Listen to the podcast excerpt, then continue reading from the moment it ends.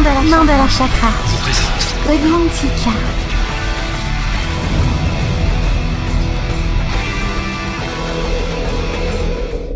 Le replay, ça s'est passé sur Witches Radio. Witches Radio. Bienvenue dans l'univers de Mandala. Eh bien le bonsoir, mes amis de Witches Radio, content de vous retrouver donc pour ce nouveau volet de Godmantica. Et le thème de l'émission d'aujourd'hui sera justement consacré au jardin magique de la sorcière. Jardin qui est indispensable à la sorcière pour concevoir donc ses potions magiques, ses filtres d'amour, ses talismans, tout ce qui va avec. Vous allez voir que la relation que la sorcière a avec son petit jardin magique est quelque chose donc de beaucoup plus élevé, j'irais même métaphysique de ce qu'on pourrait penser. Ce n'est pas que du simple jardinage, c'est vraiment une relation d'amour entre la sorcière, son jardin et la nature. Alors si ce soir vous avez des questions justement à me poser ou des témoignages à faire également par rapport au thème de l'émission qui, je vous rappelle, le jardin magique de la sorcière, n'hésitez pas donc à m'écrire sur l'adresse internet et mail de Witches Radio, c'est-à-dire mandala@witchesradio.fr, mandala donc @witchesradio.fr, ou alors aussi vous pouvez me contacter donc via mon site internet perso qui est mandala@wiccaradio.net. Donc si vous prenez mon adresse perso, c'est mandala@wiccaradio.net. Je pense que le formulaire de contact aussi donc du site internet de la radio est également donc relié à ma boîte mail. Donc si vous envoyez un message par le site de la radio, ça attirera aussi bien donc chez Alina de Brocéliande que chez moi-même, parce que voilà, donc nos deux boîtes mail sont reliées à l'adresse du site de la radio. Donc tous les chemins mènent à Godmantica aujourd'hui. Donc n'hésitez pas à m'écrire, vous savez que ça me fait plaisir donc de vous lire à chaque émission, et on va petit à petit donc commencer à rentrer donc dans le vif du sujet, parce que j'ai énormément de choses à vous dire donc sur le petit jardin magique de la sorcière. Un sujet d'ailleurs qui avait déjà été traité dans le passé sur Radio Arcadis, si mes souvenirs sont bons, mais que j'ai complété. Bien sûr, il y a des trucs qui ont été revus, des choses qui ont été mises à jour. Vous allez voir que c'est beaucoup plus complet et beaucoup plus magique peut-être aussi. Alors, on retiendra, et surtout, il faut savoir donc que dans l'univers de la magie naturelle, cultiver un jardin de sorcières deviendra donc un élément indispensable pour la confection de potions magiques ou pour l'élaboration donc de sachets talismatiques. Et en faisant donc pousser des herbes aux vertus magique, vous développez donc en vous une connaissance approfondie et même fusionnelle donc avec des vertus magiques et vos plantes. Ceci donc déjà à partir donc du moment où elles sont encore embryonnaires dans les graines jusqu'au moment où elles seront mûres et prêtes à être récoltées. Cela rajoutera donc également beaucoup de puissance et de concentration au niveau donc de vos pratiques rituelles, car le fait de travailler dans un jardin magique renforcera donc vos compétences et aussi la confiance donc dans votre cheminement initiatique de sorcière confirmée, tout en montrant à quel point donc les forces extérieures de la nature peuvent être aussi puissantes dans votre pratique et de la magie naturelle. Et donc, comment choisir justement l'emplacement idéal de votre jardin magique ? Eh bien, lorsque vous planifiez donc la conception d'un jardin magique, demandez d'abord dans un premier temps de l'aide aux esprits du lieu. Pour pouvoir justement l'implanter, et garder à l'esprit d'ailleurs que l'interaction magique entre l'humain et le non-humain d'un jardin de sorcières implique aussi toute cette osmose et tout ce savoir-faire, et surtout toute cette métaphysique. Et donc, faites-en un endroit confortable et apportez-y régulièrement donc de l'énergie de votre pratique rituelle et magique. Et vous devez aussi prendre conscience du caractère sacré des travaux de jardinage, garder donc à l'esprit que les mouvements des astres sont importants, comme les effets de la pleine lune, le montant de la lune descendante, et toutes ces phases lunaires également. Mais il n'y a pas que les astres, il faut aussi avoir une vue d'ensemble donc sur la productivité de votre jardin, que ce soit au niveau des saisons, des sabbats et des influences planétaires. Et cela donc impliquera aussi beaucoup de travail, mais en finalité donc ce labeur magique deviendra également donc pour la sorcière un jardin de délectation et de communion avec la nature. Donc c'est ce qui permettra dans un premier temps à la sorcière de redécouvrir cet esprit chamanique qui est en elle, et aussi cette manière donc de se remettre en osmose avec la nature. Essayez donc de vous ouvrir aux esprits du lieu avant d'y implanter votre jardin. C'est important de s'ouvrir aux esprits du lieu. C'est ce que faisaient d'ailleurs les chamans dans les temps anciens.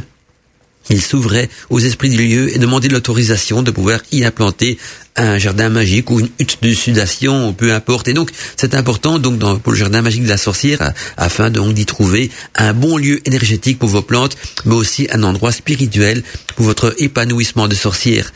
Et donc, le plein soleil aussi est quelque chose donc à privilégier pour de nombreux jardins de sorcières, mais il est également possible de créer un jardin merveilleusement magique à l'ombre, car de nombreuses plantes de sorcières tolèrent non seulement l'ombre, mais préfèrent même parfois donc de l'ombre à la lumière, comme par exemple la belladone, qui est une plante qui supportera beaucoup mieux donc la pénombre plutôt que le plein soleil. Et en plus donc peut-être que dans le passé, l'attrait pour certains des herbes magiques de la sorcière était aussi donc sûrement basé sur le fait qu'elle pouvait donc facilement pousser ses graines dans des zones cachées et qui n'étaient pas si facilement visibles par les voisins, par exemple les passants trop curieux ou voilà tous les profanes qui passeraient dans le coin. Par exemple, eh bien les herbes qui poussent autour de la porte de la sorcière sont assez différentes que celles qui poussent donc à la lisière des bois ou même à la lisière des haies bordant donc la propriété de la sorcière. Vous devez donc avoir une idée des différentes zones donc de votre jardin de sorcière, car chaque zone a ses plantes appropriées et qui seront donc des zones les plus propices et adaptées donc à la plante qui va être cultivée. On verra justement plus tard dans l'émission toutes ces zones, comment est-ce qu'on les sélectionne, comment est-ce qu'on les choisit et dans quels critères. Et on retiendra aussi qu'un jardin de sorcières est en plus donc un lieu de rencontre entre le monde des humains et le monde végétal, et ces deux mondes devront donc donner et partager un petit peu de leur énergie, un petit peu aussi de leur amour et de pouvoir aussi se rencontrer, de travailler ensemble dans une bonne relation, une bonne osmose énergétique entre la sorcière et son jardin magique. Alors comment cela fonctionne-t-il ? Eh bien, par exemple, si vous aimez planter vos plantes en rangée, par exemple, eh bien, séparez-les suffisamment pour pouvoir facilement donc vous déplacer à l'aise et pour vous y attarder, même y méditer dans certains cas. Il est bien sûr aussi indispensable que votre pratique magique soit régulièrement appliquée avec vos plantes. C'est-à-dire que quand vous allez planter des graines, des plantes, quoi que ce soit, on y fait un petit rituel, pourquoi pas même un cercle magique, de manière à ce que l'aura donc de leur esprit s'ouvre à vous et vous aidera donc à prendre conscience de tout ce qu'elles ont à vous enseigner. Voilà. Et donc les anciens y pratiquaient même au niveau de leurs graines à planter donc des rituels de consécration. Donc consacrez vos graines avant de les planter ou consacrez les boutures des plantes avant de les planter aussi. Et en plus donc cette démarche spirituelle est également donc très bonne pour la progression et l'évolution de votre âme de sorcière. C'est même une des raisons importantes de concevoir votre jardin donc comme un endroit sacré dans lequel vous aurez donc envie d'y passer du temps. Et donc, vous n'avez pas forcément besoin d'avoir une vaste étendue pour créer donc un endroit magique qui vous permettra donc de pouvoir communiquer avec vos plantes, avec les esprits de la nature aussi, avec les fées, ou même de vous y abandonner à vos pratiques magiques et secrètes. Mais vous pouvez tout aussi donc bien concevoir votre jardin de sorcière dans une très petite zone, car le principal, c'est que vous vous y sentiez donc à l'aise et en parfaite osmose avec la mère nature. Laissez-vous donc imprégner de l'aura rayonnée donc par l'esprit des plantes et des herbes magiques, et laissez-y aussi donc votre amour de sorcière vagabonder et s'épanouir donc pour pouvoir vraiment écouter vos plantes magiques murmurer dans votre cœur tout ce qu'elles ont à vous enseigner, c'est-à-dire les secrets de leur vertu, les secrets aussi de la nature, et peut-être même vous faire découvrir donc l'esprit magique qui est caché donc dans chacune de vos herbes. Magie naturelle, sorcellerie, ésotérisme, paranormal et mystère, bienvenue dans l'univers de Godmantica. Eh bien voilà ce qui met directement dans l'ambiance, le Condor pour passer le Rhône, superbe musique, et après on va, quant à nous, changer de style musical, vous y concocter une musique très proche, très nature, très spirituelle. Vous allez voir qu'il y a de la bonne musique ce soir qui va non seulement vous détendre, mais peut-être aussi ouvrir votre esprit à la nature. Alors je vais jeter un petit coup d'œil sur la boîte mail pour voir un petit peu donc quels sont les messages que je reçois ce soir. Donc il y a Doudjaker, une habituée de l'émission que j'envoie des gros bisous et qui nous dit donc bonsoir mon doux mandala. Pour moi, le jardin magique est indispensable et indissociable d'un sorcière. Elle doit donc se doter du monde végétal pour en être imprégnée dans son essence et aussi se connecter donc à la nature. Le jardin de la sorcière, dit Doudjaker, est un lieu où des herbes aux vertus magiques sont offertes donc à la sorcière pour préparer ses potions, ses rituels de sorcellerie. C'est un lieu donc énergétique et spirituel. Le jardin magique de la sorcière, nous dit Doudjaker, doit regorger d'une multitude d'herbes indispensables à la sorcière, telles que la mandragore, la belladone, l'armoise, l'élébore, l'aubépine, l'ortie et bien d'autres encore, sans oublier donc les fleurs telles que la rose pour les charmes d'amour. C'est aussi, donc, nous dit Doudjaker, un lieu où la sorcière se recueille pour y puiser son énergie.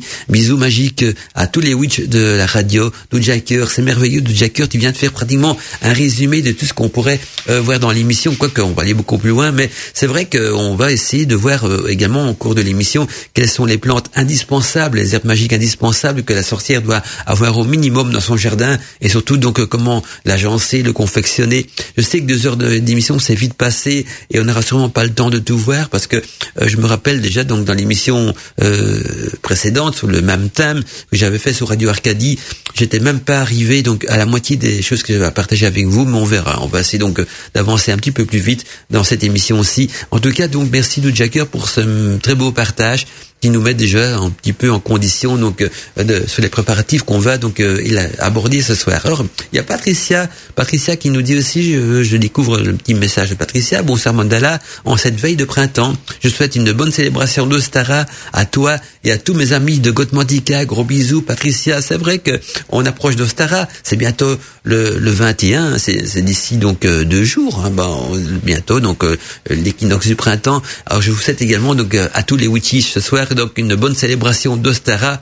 Et d'ailleurs on a eu l'occasion donc de déjà parler des préparatifs du sabbat dans l'émission Godmantica précédente. Et n'oubliez pas que la semaine prochaine aussi, ce sera une émission donc débat et libre antenne sur le thème donc des sociétés secrètes. Vous allez voir que nous avons donc notre invité Daniel Chouchy et on aura beaucoup de choses aussi donc à vous dévoiler et à partager avec vous concernant donc les sociétés secrètes. Ah, un message également donc de Robert Tarot qui nous dit ceci. Bonsoir Mandala, bonsoir aux auditeurs. J'habite en appartement, ce qui me laisse donc guère la possibilité de créer un jardin de sorciers. D'où ma question, quelles sont les ressources magiques que l'on peut trouver donc à l'état naturel sans travaux agricoles? Alors ben Robert, tu vas être content parce qu'il existe donc pour les appartements des bacs à fleurs ou à plantation de légumes.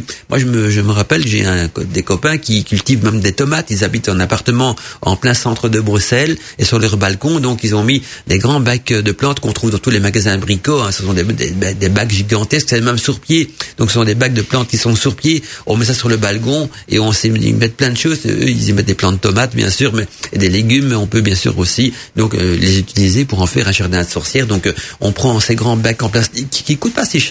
Dans les magasins de bricolage, les prix, j'étais un petit coup d'œil, c'est pas cher du tout. Vous remplissez ça de terreau, vous les mettez sur votre balcon, et voilà. C'est pas l'idéal, bien sûr, pour un jardin sorcière, mais quand on habite dans une grande ville, on n'a pas trop le choix, donc c'est une des solutions, c'est un bon compromis, je trouve. Alors, je poursuis donc le message de Robert, il nous dit, on est peut-être un petit peu hors sujet, mais je ne suis pas sûr qu'il y ait de matière à faire une émission spécifique. Oh, tu seras étonné, Robert, quand on s'y connaît dans le domaine et quand on a un cœur de sorcier, de sorcière, tu verras que quand on parle de la nature ou de jardin, on peut y passer donc des heures. Bien sûr, on pense tout de suite donc aux noisettiers, aux tilleuls et aux gui. On n'oubliera pas évidemment donc l'écorce de saule blanc qui contient donc des principes actifs de l'aspirine et quelques autres ressources donc de sorciers. Nous conseillerais-tu donc de rechercher donc dans la nature. Je vous souhaite donc à tous une excellente et enrichissante émission. Attention, ne confondez pas plantes médicinales et jardins de sorcières parce que nous on va surtout donc parler ce soir également donc de potions magiques et tout ce qui va avec. Donc on sera un petit peu moins dans le côté médicinal et des vertus médicinales des plantes, quoique parfois des potions magiques sont basées là-dessus aussi, mais on va regarder plutôt donc le côté magique des herbes ce soir, parce que c'est ça, l'univers quand même des sorciers et des sorcières. Alors j'ai d'autres messages, mais je regarde parce que c'est pas signé, j'essaye de vous lire, je l'ai même reçu en double. Ah ben voilà, ça me fait rigoler parce que je commence par le deuxième message. Donc c'est je me suis trompé, ce n'est pas la veillée, zut. Alors je vais voir ce que c'était le message. Heureux d'être présente donc pour la veillée et compagnie. Ah ben voilà, on pensait que c'est la veillée de Star. Ah non, ben justement, non aujourd'hui donc c'est sous le jardin magique. Vous me faites rire, ça me met de bonne humeur de vous lire. Je suis content. Donc je vous ai découvert récemment un autre message donc. J'arrive pas à voir qui c'est. Amal de Jeanne, c'est pas signé. Alors je regarde le mail qui d'où ça provient. Donc je vous ai découvert récemment et ce que j'ai appris. Donc j'en ai appris des choses avec vous, Mandala. Donneriez-vous des cours? 1000 merci à vous. Ben je donne des cours dans Godmantica. Donc tous les vendredis soirs, il y a les cours de l'école des sorcières en live dans Godmantica. Donc voilà, si vous voulez suivre les cours initiatiques de Godmantica, il suffit d'être fidèle à l'émission Godmantica. On peut aussi donc réécouter les replays. Hein. Je vous rappelle que les replays de mes anciennes émissions sont disponibles donc sur mon site perso, donc wiccaradio.net. Hein. Vous êtes sur wiccaradio.net, c'est mon site perso, donc Wicca Podcast. Et là, on peut retrouver pas tous, bien sûr, une bonne partie des replays de mes anciennes émissions, surtout celles qui sont en relation avec la magie, mais les autres je n'aimais pas parce que je vois pas trop l'intérêt de les mettre sur mon site perso qui est un site quand même consacré plus à la Wicca et à la magie, mais sinon voilà. Des cours dans une école, non, parce que ça serait compliqué de donner des cours dans une école, alors que nos émissions donc concernent la Terre tout entière, alors que si ce serait une école, il faudrait vous déplacer de loin hein, pour venir suivre les cours, ce qui serait pas évident. Alors autant faire Godmantica. Hein. Godmantica, c'est gratuit, c'est du partage initiatique en live, et ça fait déjà des années que ça existe, donc déjà des années que je partage donc mes petites connaissances magiques avec vous, donc amis et amis donc de Godmantica. Alors on va justement commencer à regarder, jeter un petit coup d'œil donc sur la préparation du jardin magique de la sorcière. Donc on revient dans la nature, hein, on quitte les balcons des grandes villes, on revient dans la nature. Vous allez voir que pour enjancer ce jardin, il y a tout un rite, il y a toute une préparation, il y a un gardien à mettre dedans. On avait vu en début d'émission qu'il y avait déjà aussi l'esprit du lieu et la nature à invoquer pour avoir l'autorisation. Et donc pour résumer ce qui a été dit précédemment, on retiendra que l'utilité pour la sorcière et le sorcier, donc d'avoir près de chez soi son petit jardin donc magique, c'est non seulement donc une démarche spirituelle parce que ça va vous permettre donc de vous connecter à Gaïa, de vous mettre en osmose avec les esprits de la nature, avec Gaïa, avec tout ce qui va avec, mais ça permettra aussi à la sorcière donc d'avoir la face par facilité en tout cas de pouvoir cueillir donc des plantes dans des bonnes périodes planétaires. Hein, quand on a son jardin secret et magique près de soi, on peut cueillir donc les plantes, les herbes magiques dans les bonnes périodes planétaires, même parfois la nuit quand il faut. Ou selon donc le bonjour proposé au rituel, parce qu'il y a des rituels aussi qui vont vous demander donc parfois de cueillir une plante à une telle heure et à tel jour, donc une raison de plus d'avoir un jardin magique près de soi, parce que si vous achetez les plantes séchées dans une herboristerie ou quoi que ce soit, vous savez pas quand elles ont été cueillies, ni dans quelles conditions, quoi que ce soit, c'est-à-dire que là, s'il y a un rite à faire pour cueillir votre plante, je pensais justement à la mandragore ou même d'autres plantes, eh bien vous savez donc pratiquer le rite dans votre jardin, l'accueillir à la bonne heure, au bon moment, tout ce qui va avec, donc le but aussi, c'est de surtout pouvoir utiliser les plantes fraîches hein, et en extraire par exemple aussi des sucs. Hein, vous cueillez votre plante, hein, vous pouvez en extraire les sucs, alors que les plantes séchées des herboristeries, elles sont secs, on ne sait plus en tirer grand-chose à part des encens et des sachets magiques. Donc voilà l'intérêt. Hein, les plantes sont pour la sorcière sont à portée de main, elle peut en extraire leur suc, avoir continuellement son herbier magique près de soi et avoir tout ce qu'il faut donc pour préparer ses potions magiques. Et donc quand qu'on doit semer justement ces herbes magiques, parce qu'il y a des périodes, hein, on va me dire ouais c'est le printemps, bah pas forcément pour tout, mais c'est vrai qu'une bonne partie des herbes peut se semer au printemps, mais si possible donc toujours en période de lune montante. C'est important de semer ces herbes en période de lune montante si on veut avoir une végétation croissante et qu'on veut en récolter donc des bonnes récoltes et des plantes bien vigoureuses. Par contre, certaines plantes nécessitent également donc d'être plantées le bon jour planétaire ou la bonne période pour pouvoir accentuer ou déclencher en elles ces vertus magiques. Il y a des plantes qu'il faut parfois planter donc la nuit de pleine lune ou à une date bien spécifique, comme c'est indiqué dans les grimoires, parce que si vous la plantez en dehors de cette date-là, c'est pas dit qu'elle va pousser, il y a pas de problème, mais elle n'aura pas les vertus magiques annoncées dans le grimoire, parce qu'il faut vraiment la planter le jour planétaire indiqué pour que justement les vertus magiques s'enclenchent en elle. Pas pour toutes les plantes, bien sûr, ce sont des plantes rares et spécifiques, mais ça existe aussi. C'est bon à savoir. Donc on voit, on fait pas tout ce qu'on veut dans un jardin magique de sorcière. Et puis Encore un exemple, justement, qui va expliquer un petit peu mes dires. C'est pareil. Par contre, un exemple, c'est le 25 novembre. Le 25 novembre, c'est le jour de la Sainte-Catherine. Eh ben, c'est une date qui est propice donc pour replanter donc les boutures d'arbrisseaux dans son jardin magique, parce que le dicton on dit qu'à la Sainte-Catherine, tout prend racine. Et donc, Sainte-Catherine, 25 novembre, c'est là qu'on peut planter ces boutures de plantes, d'arbrisseaux et ce qu'on veut dans son jardin magique.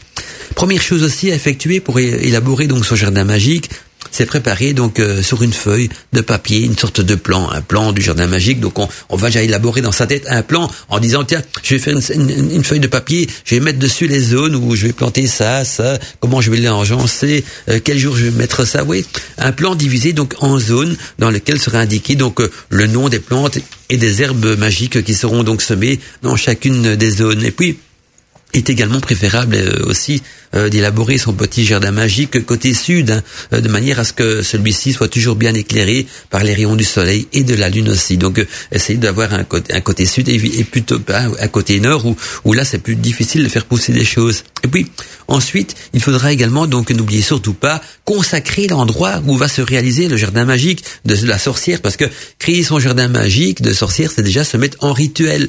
Donc première chose, on invoque des esprits de la nature, on demande l'autorisation de créer ce petit jardin secret et magique donc dans la nature.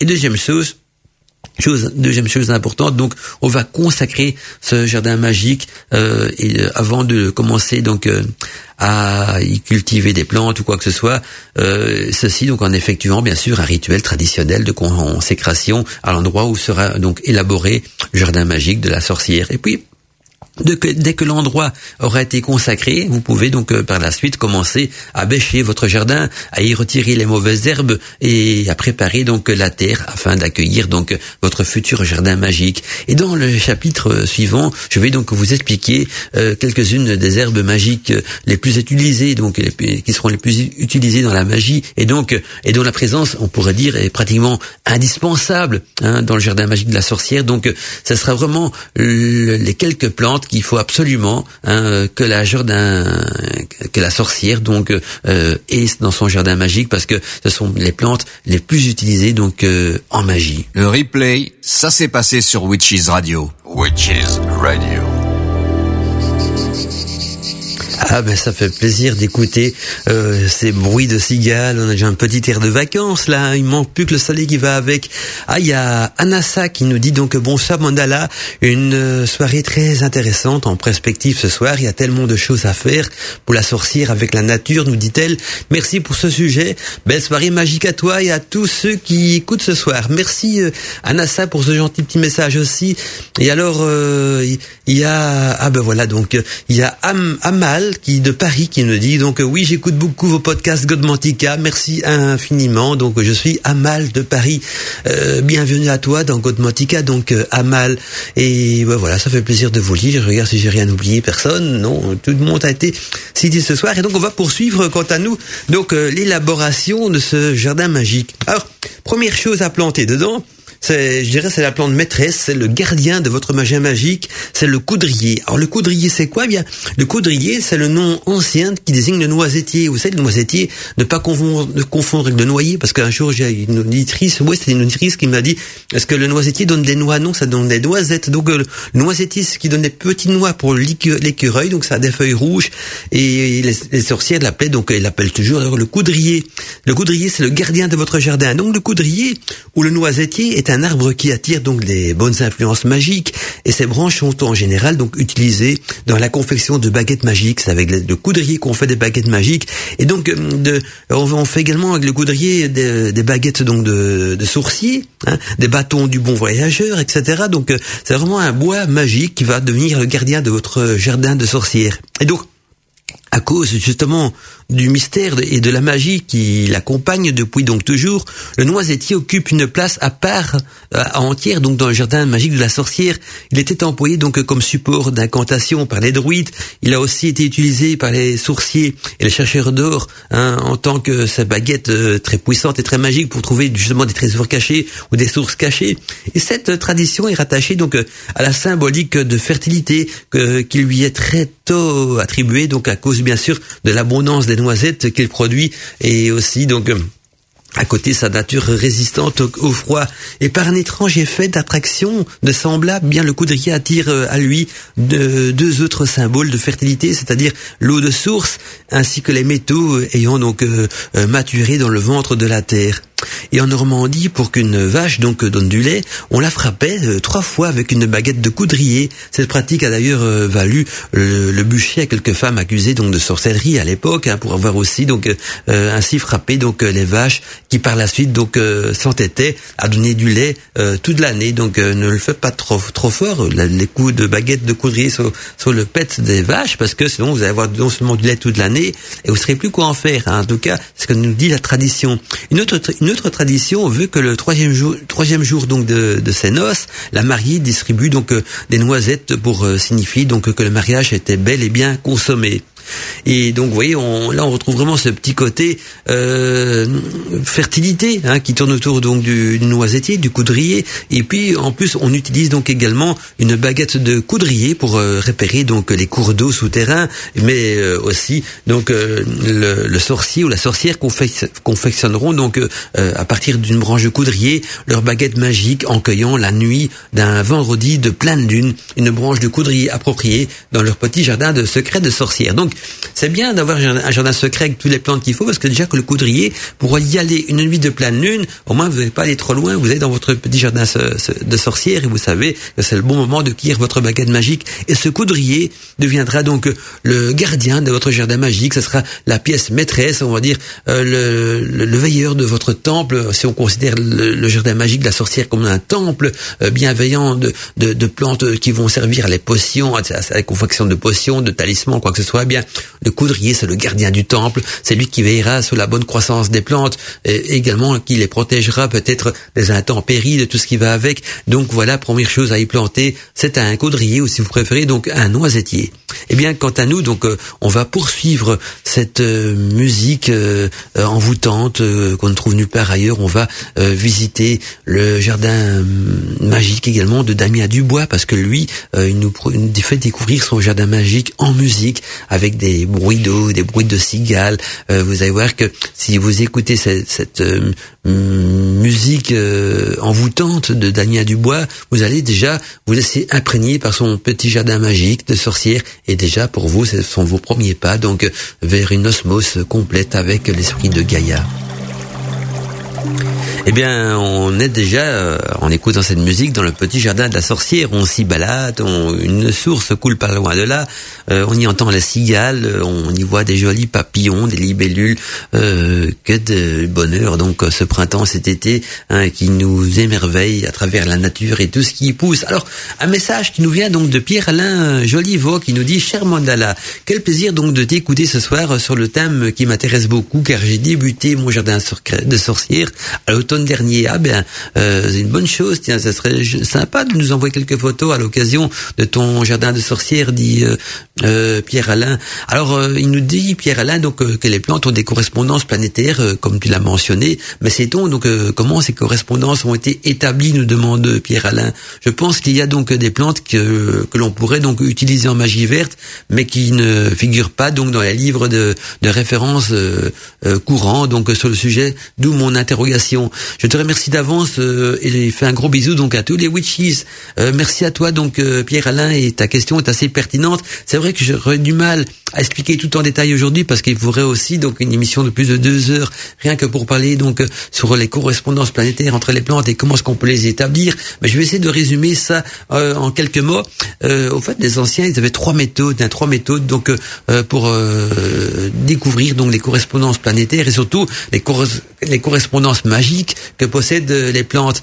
Alors ça veut dire par exemple que si on devrait brûler tous les livres de plantes magiques, les grimoires et les livres de plantes médicinales, eh bien la nature pourrait réenseigner donc aux sorciers, aux sorcières, le secret, les vertus donc des plantes magiques qui s'y trouvent. Alors Ces trois moyens sont les suivants. Le premier, c'est ce qu'on appelle la signature astrologique des plantes. La signature astrologique, ça veut dire que chaque planète va marquer comme un sceau dans la plante une signature astrologique qui va directement au premier coup d'œil pouvoir dire, tiens, dans cette plante-là, je décèle la signature d'une telle planète ou d'une telle planète. Donc, je vais donner des exemples plutôt très flagrants. Hein. On pourrait aller dans les détails, mais je veux donner, on n'a pas beaucoup de temps, donc je vais essayer de donner des exemples flagrants en parlant aussi bien de fleurs, de fruits, de légumes.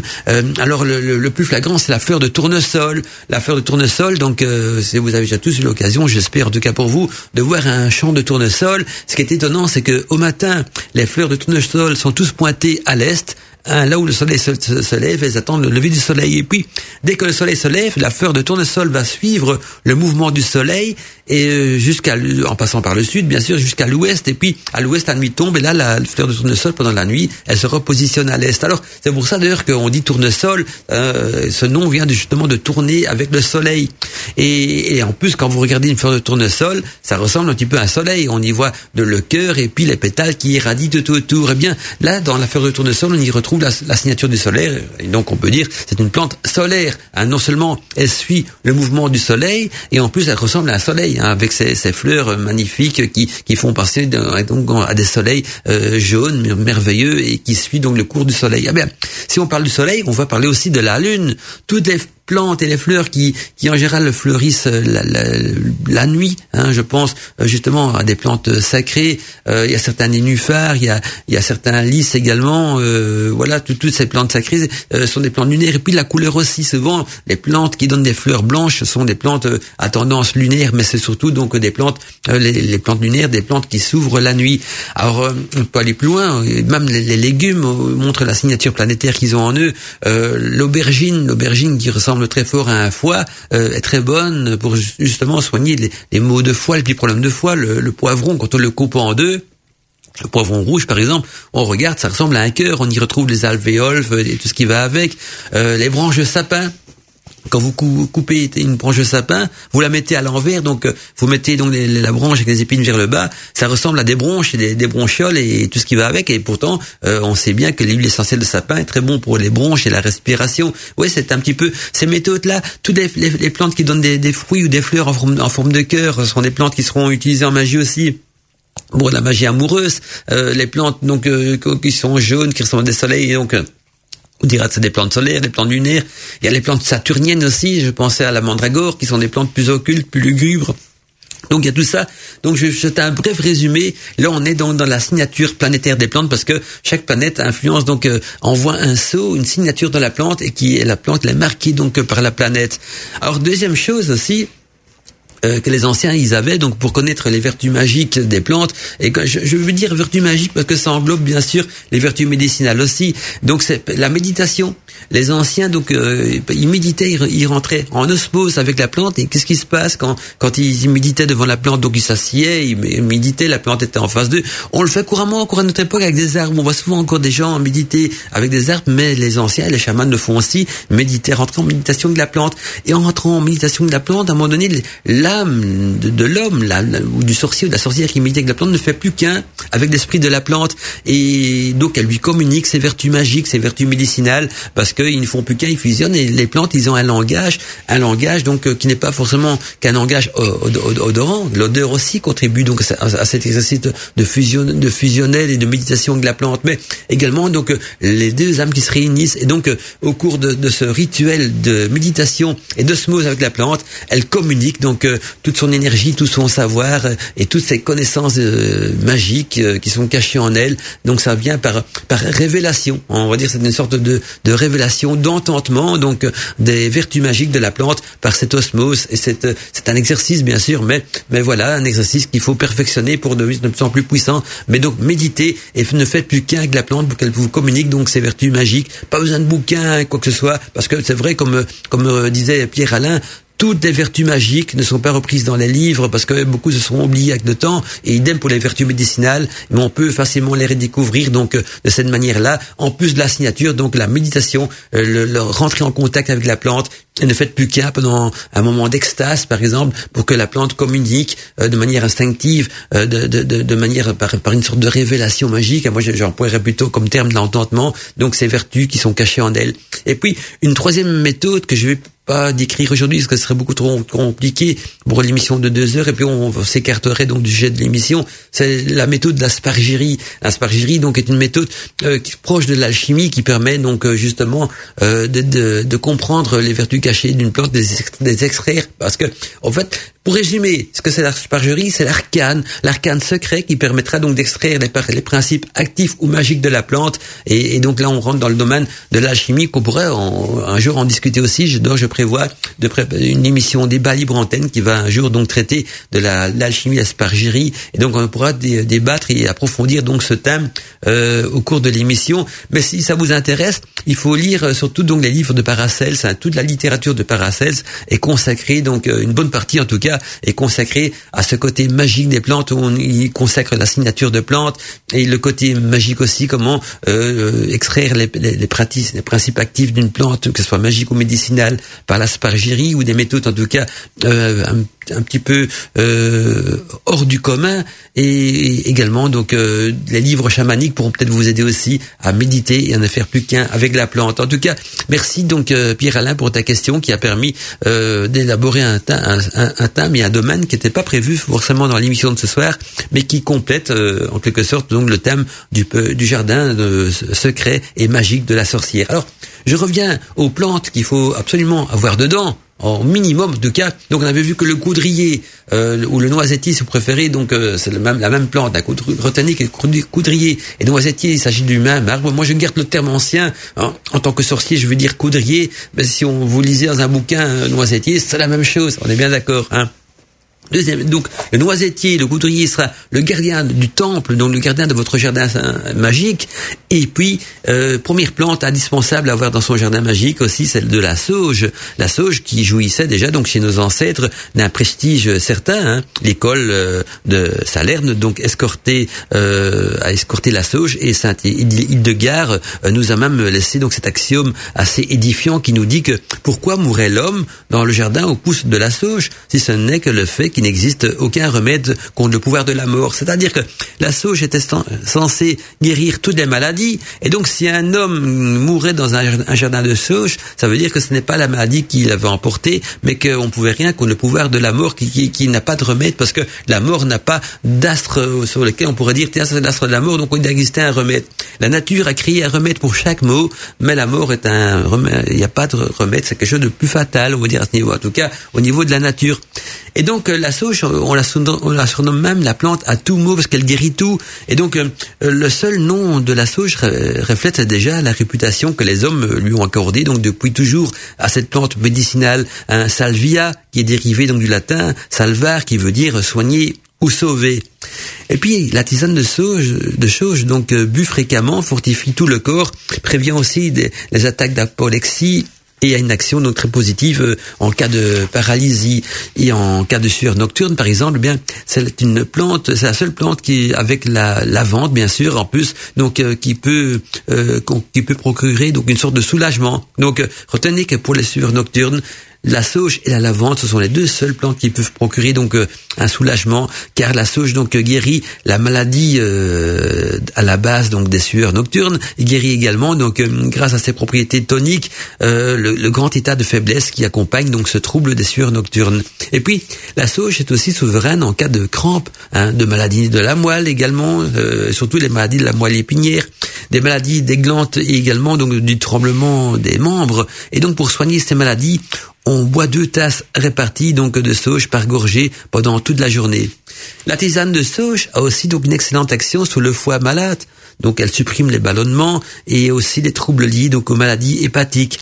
Et puis la sauge, elle a une action dépurative et aide à dégager donc les mucosités des voies respiratoires et de l'estomac, remédie donc au manque également d'appétit et soigne les troubles intestinaux et la diarrhée. Et puis pour soigner donc les piqûres d'insectes, eh bien là aussi on fait donc des compresses de feuilles de sauge broyées. Et en usage interne, eh bien la tisane de sauge est particulièrement donc recommandée en cas d'angine, en cas aussi de maux de gorge, de formation de pus dans les dents, de pharyngite et d'inflammation donc de la cavité buccale. Et puis donc ce qui est important, c'est de savoir que la sauge entre également donc dans de nombreuses compositions d'encens et de poudre magique utilisées donc dans le cadre de la pratique rituelle. Et là encore donc la sauge est une plante vraiment indispensable que la sorcière doit faire pousser dans son jardin magique de sorcière. Le replay, ça s'est passé sur Witches Radio. Witches Radio. J'espère que vous allez bien à l'écoute de Witches Radio, vous passez une agréable soirée. N'oubliez pas que pour écouter Godmantica, on se met dans la pénombre, on allume une petite bougie, on y allume également une baguette d'encens et voilà, on se laisse guider par les effluves de l'encens et la lueur tamisée de la bougie qui vacille dans tous les sens. C'est ça la bonne manière donc d'écouter Godmantica, la pénombre, une bougie et des effluves de l'encens. Et un message de Jean-Yves Merle qui nous dit ceci: coucou Mandala et merci pour ton émission Godmantica, j'adore. J'ai pris l'émission en cours mais j'écouterai donc le début mercredi après-midi. C'est vrai, n'oubliez pas auditeurs ou auditrices de Witches Radio que toutes les émissions Godmantica sont rediffusés donc en replay tous les mercredis après-midi de 14h à 16h. Donc si vous avez raté par exemple l'émission en live de Godmantica le vendredi soir de 21h à 23h, on peut encore la réécouter donc le mercredi suivant après-midi donc de 14h à 16h plutôt. Voilà, je ne dis pas à 18h, de 14h à 16h. Alors pourquoi le mercredi après-midi? Pas comme ça, nos amis étudiants qui ont congé souvent les mercredis après-midi peuvent également donc profiter de Godmantica et donc se réapproprier l'émission et l'écouter donc et en prendre des notes. Alors il nous dit Jean-Yves Merle que le courrier est un nom ancien du frêne, les sorciers le connaissaient comme cela et mon grand-père m'a révélé donc le don à 10 ans. Jean-Yves, merci à toi, dit Jean-Yves, ça fait toujours plaisir de lire vos messages et vos partages également.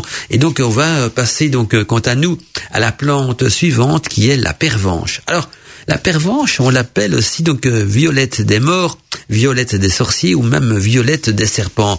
À la fin donc de l'automne, on récolte les sommités de la pervenche et qu'on utilise comme méditation donc contre les saignements de nez ou contre les gencives, les saignements des gencives aussi ou même en gynécologie. Et avant même que ces propriétés donc pharmacologiques soient établies, eh bien la tradition considérait la pervenche comme capable d'arrêter les hémorragies. Elle étanche le sang de quelque part il coule, nous dit-on les anciens. Affirmait donc aussi beaucoup d'auteurs anciens, tandis qu'on l'employait dans les campagnes pour arrêter donc le flux menstruel et empêcher les avortements si on en portait donc attaché autour de la cuisse. Les anciens également se frottaient donc les morsures des serpents de feuilles de pervenche en récitant donc quelques formules secrètes pour en extraire le venin. Mais la pervenche se distingue surtout donc par ses vertus magiques. Si après avoir jeté donc les tiges de pervenche dans le foyer et qu'on prononce certaines invocations ou formules propres à attirer les âmes des trépassés, eh bien, les voûtes de la fumée seront donc feront apparaître les figures des êtres chers. Capable aussi de ramener au monde visible ceux qui appartiennent donc au monde invisible. La pervenche entre aussi tout naturellement donc dans des filtres d'amour, hein, donc dans la composition de filtres d'amour et aussi pour redonner donc vigueur aux liaisons rompues et pour faire revenir les amants volages. D'ailleurs, il y a quelques recettes de pervenche, mes souvenirs sont bons dans le Grand, le Petit Albert, donc des recettes de filtres d'amour à base de pervenche dans le Grand et le Petit Albert. Et puis en Flandre, en Belgique, donc on jonge les chemins que suivaient les futurs mariés pour se rendre à l'église avec des fleurs de pervenche d'un bleu symbolisant l'innocence de la fiancée et la pérennité des sentiments amoureux. Et les lettres de noblesse de cette jolie fleur bleue lui ont été données aussi à celle de Madame de Sévigné qui en 1684 écrivait à sa fille « Madame de Girgan, afin ma bonne, nous dit-elle, quoi qu'il en soit, consolez-vous et guérissez-vous avec votre bonne pervenche bien verte et bien amère, mais bien spécifique à vos maux. » Et donc vous avez déjà senti donc des grands effets. Rafraîchissez-en donc cette poitrine enflammée, nous dit-elle. Et puis aussi, ce fut ensuite donc le cœur de Jean-Jacques Rousseau, hein, qu'elle fit battre et pour qui elle évoquait Madame de Warens, hein, qui lui avait donc montré sur le chemin des charnettes donc quelques pervenches qui poussaient par-ci par-là. Ce fut donc ensuite le cœur de Jean-Jacques Rousseau qu'elle fit battre, pour qui elle évoquait donc aussi donc cette magie et cette charmante dame de qui était amoureux, et donc ouais, que la pervenche rentre dans beaucoup de relations amoureuses, dans tout ce qui est l'amour, hein, à cause de son rayonnement, de sa fer bleue, sa fleur rampante. Et pour en savoir plus, lisez-le grand, le petit Albert, je vous le conseille. En tout cas, la pervenche a d'ailleurs séduit de nombreux poètes, et même y compris donc Georges Brassens. Une voix dans la nuit. Mandala chakra. Une voix dans la nuit. Une autre plante encore indispensable dans le jardin magique de la sorcière, c'est la mélisse. La mélisse qui est connue également sous le nom de la citronnelle. Alors la mélisse est une plante lunaire et boussonnante, donc dont les tiges quadrangulaires, donc et les feuilles ovales à marge festoyée sortent donc de la terre en sentant le citron. Donc la mélisse a une odeur de citron, c'est pour ça qu'on l'appelle donc la citronnelle. La mélisse peut atteindre donc une hauteur d'1,50 m ceci à la fin de l'été, et les tiges donc portent des petites fleurs blanches. Les feuilles fraîches donc peuvent être utilisées pour parfumer les plats, parfumer aussi les vinaigres ou les huiles et les liqueurs. Et en usage interne, eh bien on va utiliser la mélisse contre la migraine liée donc à une mauvaise digestion, ou alors aussi pour soigner les névralgies, qu'elles soient donc de la face ou des dents, de l'oreille ou même de la tête. Et puis, ça va aussi donc soigner l'émotivité, les crises de nerfs, les convulsions, l'épilepsie, les spasmes digestifs, spasmes cardiaques, ou même de l'asthme aussi. Et puis, il y a les syncopes, hein, qui vont être soignés par la mélisse, les syncopes, les vertiges, les bourdonnements d'oreilles. Elle sert aussi donc à lutter contre la mémoire déficiente, la mélancolie, l'indigestion, les règles douloureuses et l'anémie. Et en usage externe, eh bien, la mélisse sert donc à lutter contre les migraines, les rhumatismes, les piqûres d'insectes, les troubles nerveux, les spasmes, les règles douloureuses, l'engorgement mammaire et les ecchymoses également. Donc, on retiendra que dans le cadre de la magie, donc la mélisse, la citronnelle, au niveau de la magie de la sorcellerie, est du genre féminin. La planète qui domine la citronnelle, la mélisse donc, c'est la lune, et l'élément qui se rapproche à la mélisse, c'est l'eau. Alors la mélisse peut être utilisée donc pour influencer l'amour, et puis ça c'est dans le cadre de la magie bien sûr, et puis faire macérer la plante dans du vin pendant plusieurs heures, et puis filtrer-la et partager-la avec un ami, ou porter la plante sur vous pour retrouver l'amour. Hein, c'est un puissant talisman d'amour, la mélisse, on en porte sur soi. Elle est aussi utilisée donc pour les guérisons magiques, et Pline disait que ses pouvoirs étaient donc si grands que s'il était donc attaché à une épée, eh bien elle a, qui avait fait donc une blessure, donc son attaché de la mélisse à une épée qui a fait provoqué une blessure, eh bien le sang s'arrêtait immédiatement de couler. Bien que les blessures par épée donc soient rares aujourd'hui, donc à notre époque, on retiendra que la mélisse a toujours été utilisée donc encore à notre époque, et dans le cadre de la magie sous forme d'encens, hein, donc ça rentre dans la composition des encens, et aussi dans la composition des sachets de guérison. La mélisse peut aussi être utilisée donc dans les charmes visant donc à s'assurer la réussite, hein, que ce soit la réussite en amour, la réussite d'un projet, d'un examen. Et si vous êtes donc apiculteur, eh bien frottez la plante de mélisse sur les ruches. Cela attirera donc non seulement des nouvelles abeilles, mais maintiendra donc aussi déjà les anciennes abeilles donc sur place dans la ruche, pour qu'elles ne meurent pas et qu'elles s'en vont pas donc ailleurs. Donc vous voyez que la mélisse est encore une plante indispensable à avoir donc dans son jardin de sorcière. Ah, j'ai encore un petit message qui nous vient de Jean-Yves Merle qui nous dit: coucou Mandala, je viens de voir sur le sujet que tu avais raison aussi. Apparemment donc c'est du coup du noisetier le coudrier. Bah oui, j'ai toujours raison de toute façon. Dans Godmantica, on dit que des choses vraies. Alors cela, nous dit-il, m'a fait un choc, et pourtant donc j'avais des sources que je croyais donc fiables. Merci de m'avoir appris. Donc bonne soirée, bonne nuit, cordialement Jean-Yves. Oui, tout à fait. Donc retenez bien ceci, que le coudrier c'est du noisetier, et voilà, ça peut arriver qu'on se trompe. De toute façon, moi je vais jamais vous contredire, hein. Quand vous envoyez des messages avec des erreurs, je les partage également sur l'antenne, parce que chacun a le droit de parler comme il veut, de ressentir ce qu'il veut, mais retenez que dans Godmantica, on ne partage que des choses vraies, testées, et qui font partie donc depuis des siècles, mais c'est pas dans mon style non plus, par sagesse, donc de vous contredire si vous vous trompez, ben je partage le message, je le laisse quand même sur l'antenne. semaine, voilà, donc t'en fais pas, Jean-Yves Merle d'un côté, t'en as appris ce soir, parce que en te parlant du coudrier, hein, qui c'est du noisetier, ça t'a tout titillé l'esprit, tu te dis, je vais quand même aller voir sur Internet, si Mandala, il a raison, et tu te rends compte, donc, je sais pas sur quel site t'as été, mais tout à fait, dans tous les grimoires, on mentionne bien que le coudrier, c'est du noisetier et pas du frâne, mais je t'ai laissé le message, parce que voilà, je vais jamais donc faire des combats de joutes, des go avec d'autres personnes, je vous laisse parler, voilà, c'est ça, la liberté d'expression. Et Godmantica est ouvert à toutes les cultures, toutes les croyances, quoi que ce soit. Mais je suis content, Jean-Yves, donc, que grâce à l'émission, donc, tu as pu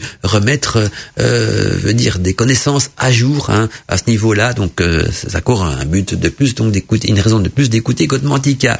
Merci en tout cas pour ton message, Jean-Yves. Et ça fait plaisir de voir que vous êtes si réactif ce soir, hein, parce que moi, je suis parfois seul dans le studio, donc, de Godmantica, et donc vos messages me permettent un petit peu de me tenir compagnie aussi. Il y a Mireille également qui vient de m'écrire un message qui nous dit « Bonsoir Mandala, intéressante ton émission de ce soir », nous dit Mireille, « J'aime beaucoup les plantes, j'essaye à mon niveau donc d'en cultiver et je me soigne donc le plus possible avec des plantes. Je vais te dire, j'ai écrit je vous, mais je vais te dire donc que j'étais une grande adepte donc de la sauge, hein, mais voilà, Mireille, une grande adepte de la sauge, très bien. Et donc, par contre, j'ai dû arrêter car elle est déconseillée pour les femmes par rapport donc à leur cycle. Ah, bah ça peut jouer là-dessus, mais attention que il faut quand même pas dramatiser. Hein. Ça peut jouer sur les cycles menstruels, mais pas, c'est pas dramatique. Donc je vais pas entrer dans les détails, nous dit-elle. Moi, je ne demande pas de détails, t'en fais pas. Donc je vais pas entrer dans les détails, mais si tu les veux, par souci, je reprendrai donc quand je serai donc ménopausée. Ah, au fait, moi j'ai déconseillé plutôt la sauge si on est enceinte. Là, peut-être oui. Hein, mais comme je déconseillerais beaucoup de plantes médicinales et magiques quand on est enceinte. Mais si on n'est pas enceinte, faut pas trop s'en faire.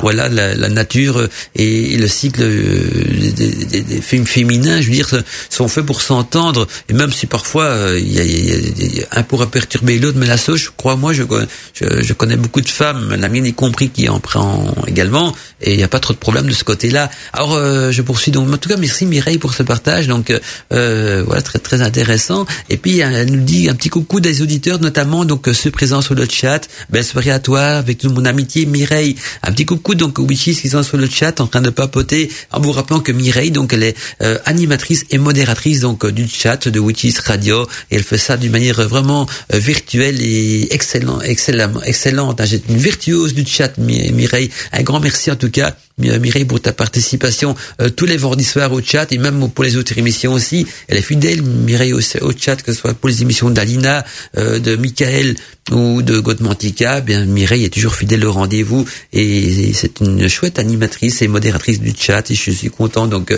que ce chat a un maître du jeu, comme on dit. Voilà, c'est un terme que j'aime bien. Allez, on passe quant à nous donc aux plantes suivantes indispensables que chaque sorcier et sorcière devra avoir dans son jardin magique, et la plante suivante donc ce sera la verveine. La verveine, donc qui est connue sous le nom de verveine officinale, est une plante vivace pouvant atteindre 80 cm de haut.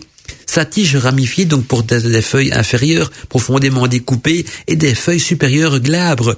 Elle se couvre donc au milieu de l'année et de l'été, surtout donc au milieu de l'été, d'épis denses et de petites fleurs turbulées rose lilas, donc souvent couleur rose lilas pâle. Quoique maintenant on trouve des verveines d'autres couleurs aussi, hein, parce que chez les fleuristes il y a eu des décroissements et tout ça, mais la verveine officinale donc aura des fleurs donc turbulées de couleur rose lilas pâle. On l'appelle aussi donc herbe sacrée. Le surnom vient du fait donc qu'elle était hautement sacrée dans la culture de l'Antiquité, et on utilise la plante donc une fois fleurie. Donc quand on cueille de la verveine, ce sera surtout donc quand elle sera fleurie qu'il faudra donc l'accueillir. Alors tout ce qui nous intéresse, c'est bien sûr la partie magique de la verveine, et donc son usage en magie et la sorcellerie est le suivant. D'abord, la verveine, c'est du genre féminin. La planète qui se rapporte à la verveine, c'est la planète Vénus, et l'élément qui est en relation de la verveine, c'est l'élément terre. Les diétés, parce que les diétés aussi, donc en relation de la verveine, comme Cerridwen, Mars, Vénus, Aradia, Isis, Jupiter, Thor et Junon. À l'époque donc des Gaulois, les druides lavaient leur autel avec de l'infusion de verveine qui entrait donc d'ailleurs dans la composition de l'eau lustrale. Et puis les prêtres romains faisaient donc de même pour nettoyer donc les autels dédiés à Jupiter. Ils faisaient donc des petits paquets de verveine avec lesquels donc ils frottaient les autels afin donc de les, non seulement de les bénir mais surtout donc de les consacrer et de les purifier. Et donc c'était vraiment des hôtels qui devaient être nettoyés pour qu'ils étaient purs parce qu'ils étaient consacrés à Jupiter, qui était à l'époque donc des Romains qui avaient quand même tout hérité de la culture religieuse et spirituelle donc de la Grèce antique. Et donc ces petits paquets de verveine avec lesquels il faudrait des hôtels non seulement pour but de la purifier mais aussi donc chasser les mauvais esprits, les mauvaises entités, et donc c'était une sorte de consécration donc des hôtels. Et après donc la tradition d'après la tradition du ancienne, les filles des druides qui étaient donc initiées étaient donc couronnées avec de la verveine, donc avec des fleurs de verveine qui étaient donc un signe de rang élevé. La verveine est traditionnellement donc cueillie à l'Ita, donc la veille de l'Ita, la veille du sabbat de l'Ita, ou au moment, l'heure où aussi où l'étoile du chien monte. Hein, donc ce sont deux périodes importantes. Vous voyez que parfois les influences planétaires ont une importance. Donc pour cueillir de la verveine, on peut la cueillir donc la veille de l'Ita. Vous savez que la veille de l'Ita, c'est la Saint-Jean. Hein, quand on dit une plante qui a la Saint-Jean, donc c'est souvent la veille de l'Ita ou la nuit qui précède la Saint-Jean, ou au moment donc de l'étoile du chien du chien monte, donc quand l'étoile du chien est en croissance, c'est aussi un bon moment pour cueillir la verveine. Ou lorsque ni le soleil ni la lune n'apparaissent dans le ciel, encore un moment astrologique important aussi pour cueillir la verveine. Donc la verveine est aussi un ingrédient courant dans les mélanges de filtres d'amour et dans les rituels donc de protection et de provocation sentimentale. Une couronne de verveine sur la tête protège aussi le magicien pendant qu'il invoque donc des esprits. Et n'importe quelle partie de la plante peut être portée sur soi comme amulette. Et placée dans une maison, bien la verveine la protège de la foudre et des orages. L'infusion des verveines, quant à elle, donc aspergée tout autour donc d'une habitation ou d'un lieu, en chasse donc les mauvais esprits et les forces maléfiques. Et la verveine est aussi donc ajoutée aux encens d'exorcisme et aux mélanges qui doivent être donc éparpillés. C'est ainsi un ingrédient donc commun hein, pour des sachets donc pour des bains de purification, pour des bains aussi qui vont retirer les ondes négatives qui sont en vous. Et la plante, une fois donc séchée, est éparpillée donc autour de la maison pour y maintenir donc la paix. Et si on la porte sur soi, donc c'est bon aussi pour calmer les émotions. Donc vous voyez que la verveine est une plante d'amour par excellence. On pourrait même dire que c'est une plante d'amour universelle. Et puis la verveine est aussi utilisée donc dans des rituels d'argent et de prospérité. Et si la plante est enterrée donc dans un jardin ou placée donc sous la maison, eh bien le bonheur viendra et les plantes pousseront bien aussi donc aux alentours de la maison. Elle est aussi donc censée apporter la jeunesse éternelle lorsqu'on la porte donc sur soi et boire son infusion avant de dormir ou la placer dans le lit ou emporter donc autour du cou vous empêchera donc de rêver ou en tout cas de faire des cauchemars. Et pour rester chaste durant des longues périodes, levez-vous avant le soleil et le premier jour de la nouvelle lune, donc allez cueillir de la verveine, toujours bien sûr avant le lever du soleil, pressez son jus et buvez-le d'un trait. Et cela est censé donc vous priver de tout désir sexuel pendant 7 ans. Vous allez me dire, à quoi bon? Ah ben, si vous partez en voyage, je sais pas moi, en pleine mer ou en périple en pleine nature, parfois c'est bien d'enlever de son esprit cette petite perturbation énergétique de plaisir ou de désir sexuel. Hein. Et donc voilà, la verveine, malgré que c'est une plante qui provoque l'amour, peut aussi donc permettre donc de rester chaste. Je pense à nos amis religieux par exemple. Et puis la verveine est aussi donc une importante herbe de guérison. Le jus pur de la verveine appliqué donc sur le corps est censé donc guérir les maladies et aussi les prévenir d'autres futurs problèmes de santé. Et pour aider la réputation de la verveine, eh bien il faut savoir que la racine doit être accrochée avec 90 cm de fil blanc autour du cou du patient. Elle doit y rester donc jusqu'à son recouvrement complet de la santé. Et si quelqu'un de votre connaissance vous a pris quelque chose, eh bien portez de la verveine sur vous et vous allez voir que la personne avec cette verveine sur vous, donc vous avez porté la verveine sur vous sous forme de talisman, et puis vous allez voir la personne et vous devriez donc en théorie récupérer rapidement votre bien qui a été pris par mégarde, on ne va pas dire voler, on va garder des beaux mots. Et si vous placez donc la verveine dans le berceau d'un bébé, ben là l'enfant grandira avec des bonnes dispositions et un amour de la connaissance. Il aura envie donc d'apprendre les connaissances secrètes de la nature. C'est peut-être comme ça qu'on formait les futures sorcières et les futurs sorciers dans les temps anciens. On mettait donc de la verveine dans le berceau du bébé et l'enfant qui grandit avec les bonnes dispositions et un amour de la connaissance des arts, de la magie, ben devenait un sorcier, une sorcière. Donc voilà peut-être une clé qui faisait qu'à l'époque, on avait quand même des sorciers et des sorcières très compétents dans le domaine de la magie et de la sorcellerie. Et puis, retenez aussi que le jus de verveine appliqué donc sur le corps permettra à la personne de voir le futur, de voir aussi ses vœux se réaliser, de transformer donc ses ennemis en amis et de se protéger donc contre les charmes. Et enfin donc brûlée, elle chasse un amour qui n'est pas réciproque. Donc si ce n'est plus un amour réciproque, eh bien la verveine le chassera. Donc vous voyez, plante d'amour par excellence, mais aussi une plante qui garantit et qui guérit donc les maladies d'amour. Bienvenue dans l'univers de Mandala. Et dans la magie de Godmantica, il y a des messages qui affluent encore sur mon écran de contrôle. Il y a Aude qui nous dit « Coucou Mandala, j'écoute à l'écoute de Godmantica avec plein de trésors ce soir. Aude, merci à toi Aude et gros bisous à toi également.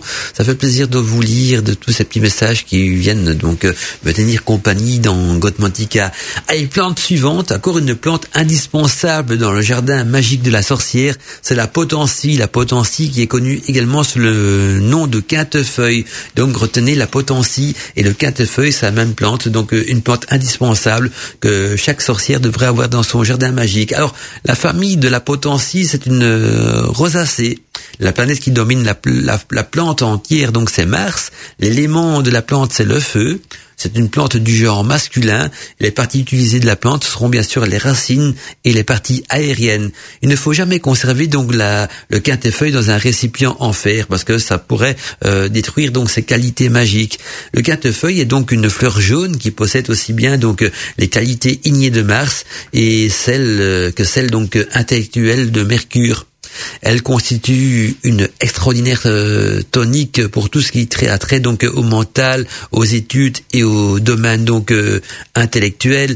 Et puis on emploie aussi donc le quintefeuille afin de sortir et d'offrir une puissante protection du psychisme, car elle chasse donc des idées noires. Donc si vous êtes en dépression, si vous n'avez pas le moral, des idées noires, eh bien on emploie le quintefeuille donc sous forme d'encens ou de tisane parce que c'est une puissante protection du psychisme qui chasse les idées noires. Et puis, retenez aussi que ses liens avec le feu lui confèrent donc également une redoutable efficacité pour se débarrasser au mieux des envoûtements et des entités négatives dans l'entourage donc immédiat. Et donc, dans ce cas-là, on va utiliser donc la potentie et le quintefeuille pour en faire des sachets magiques qui seront donc des talismans à porter sur soi. Magie naturelle, sorcellerie, ésotérisme, paranormal et mystère. Bienvenue dans l'univers de Godmantica. L'émission arrive petit à petit à la fin, mais j'ai quand même encore essayé de vous donner quelques plantes indispensables donc à posséder dans le jardin magique de la sorcière.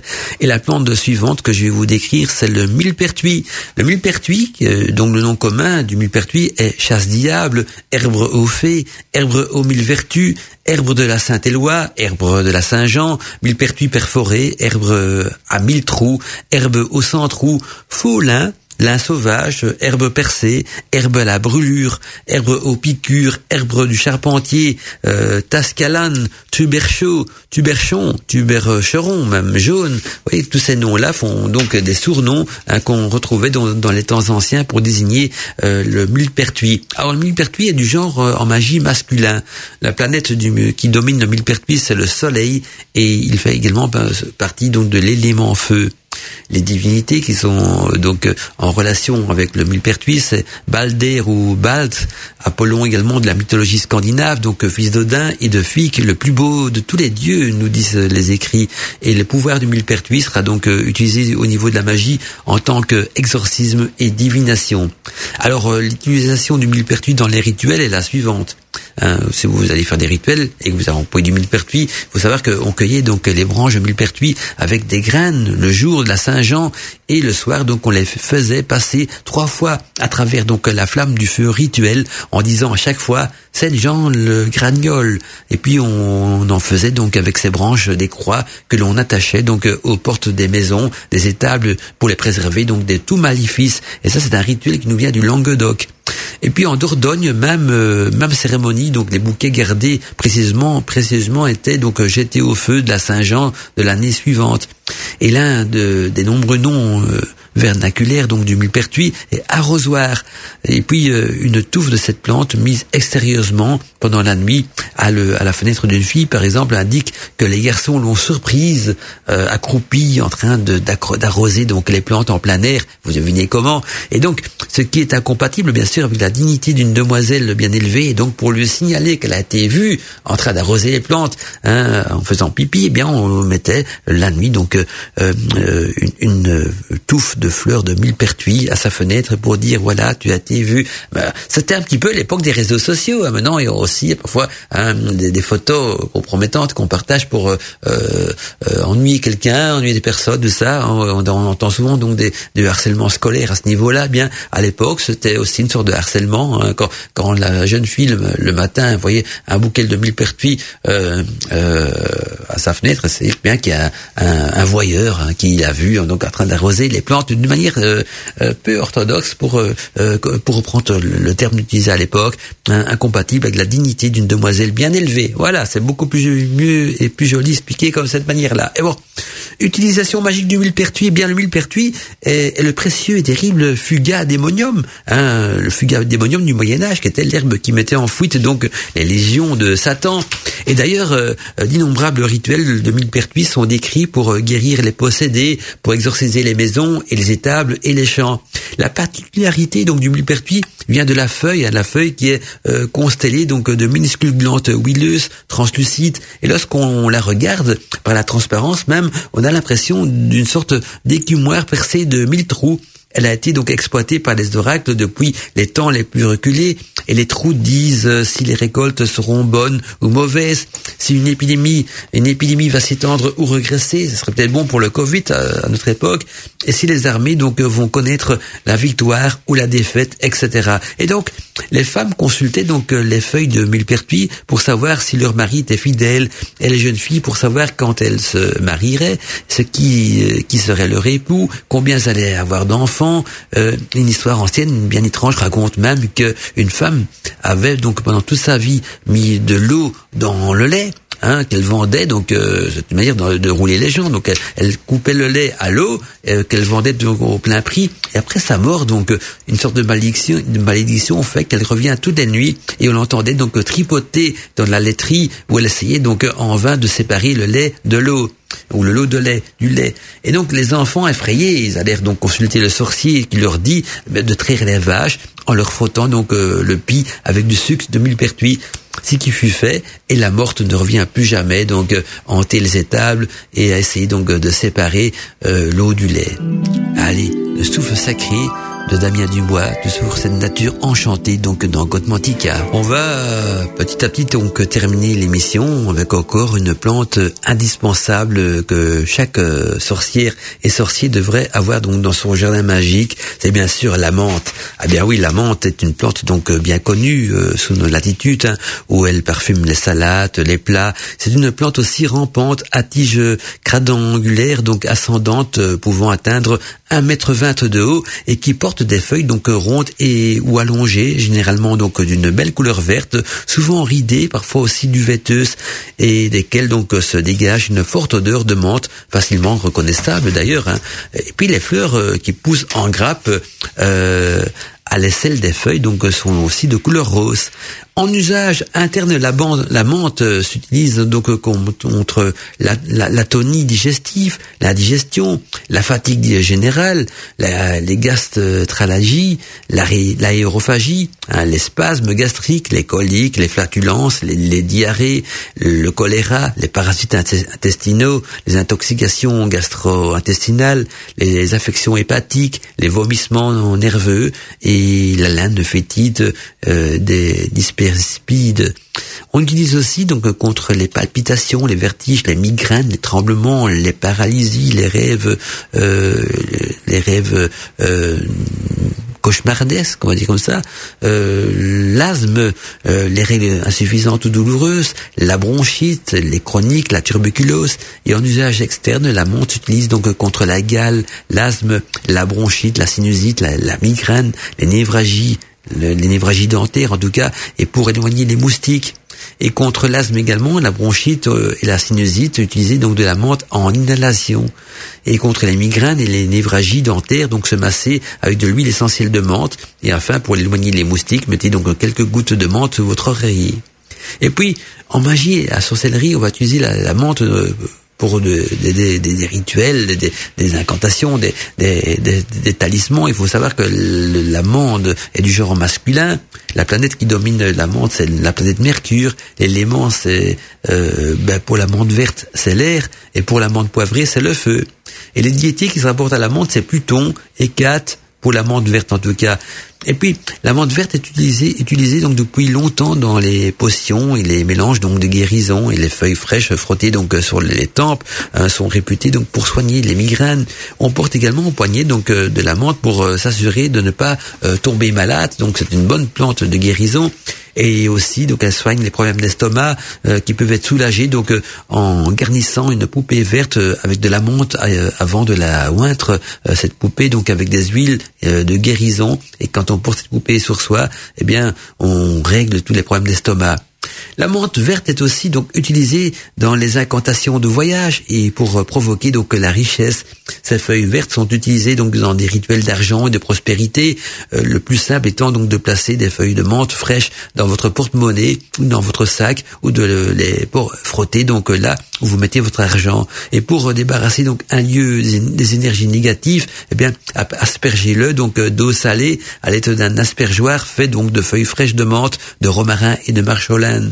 Et la menthe fraîche donc posée donc sur l'autel appellera à venir donc les bons esprits, hein, et vous aidera aussi dans votre pratique magique. La menthe peut donc servir à protéger la maison.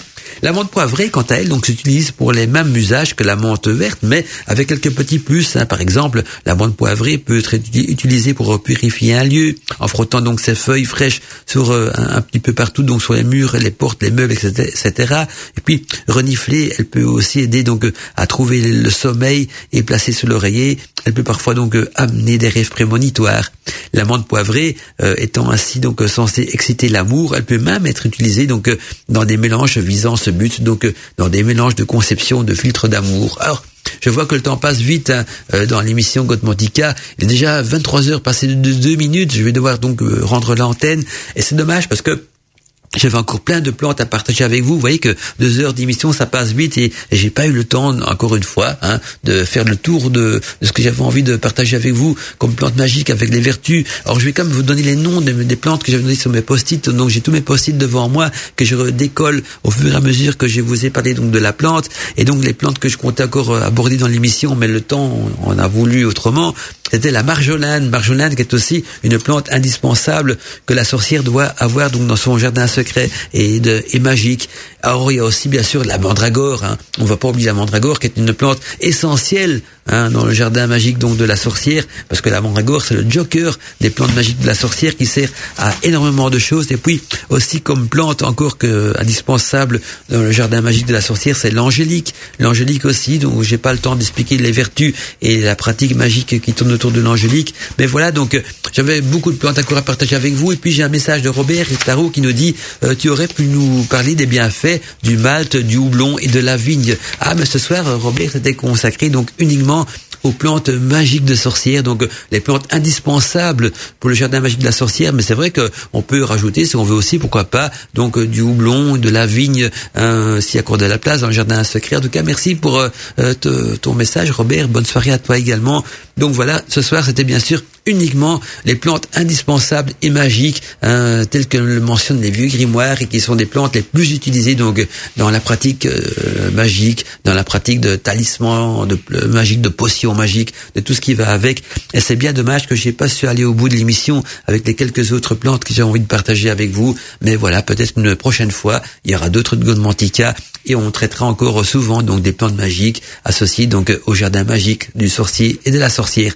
Alors je vous rappelle que l'émission sera rediffusée donc en replay le mercredi après-midi de 14h à 16h, et on se retrouve également quant à nous donc avec toute l'équipe des débats et libre antenne vendredi prochain pour un nouveau volet donc avec comme invité Daniel Chouchy pour vous parler justement de sujets vraiment passionnants, parce qu'on va traiter donc des sociétés secrètes et occultes. Vous allez voir que il existe beaucoup de sociétés secrètes dans le monde, et que chaque société secrète a ses secrets, hein, c'est pas secret pour rien. En tout cas, il y aura des débats libre antenne, les auditeurs auront la parole, tout ça c'est vendredi prochain.